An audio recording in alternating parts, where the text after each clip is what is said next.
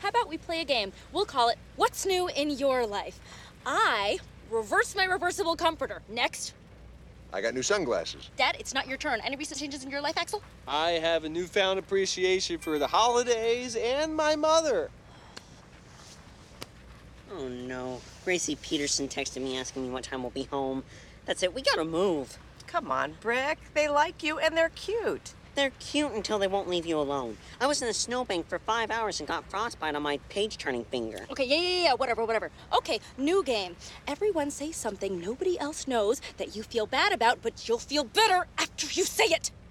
I used Dad's toothbrush. What? Not in my mouth.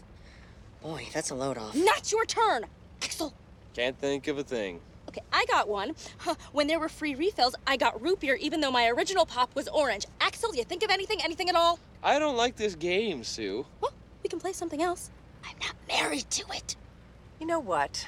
I just gotta say, with my family all together, I'm just so filled with a sense of joy and peace. This may be the best Christmas ever. Oh no, if that's Gracie, tell her I'm not here.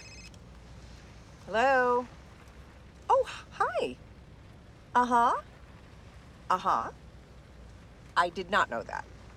Yeah, of course we'll be there. Thank you. Merry Christmas to you too. You got married, you idiot! Wait, what? He married her, Mike. He married April. Damn it, Axel! I'm gonna kill you. That was April's mom on the phone. I had to hear it from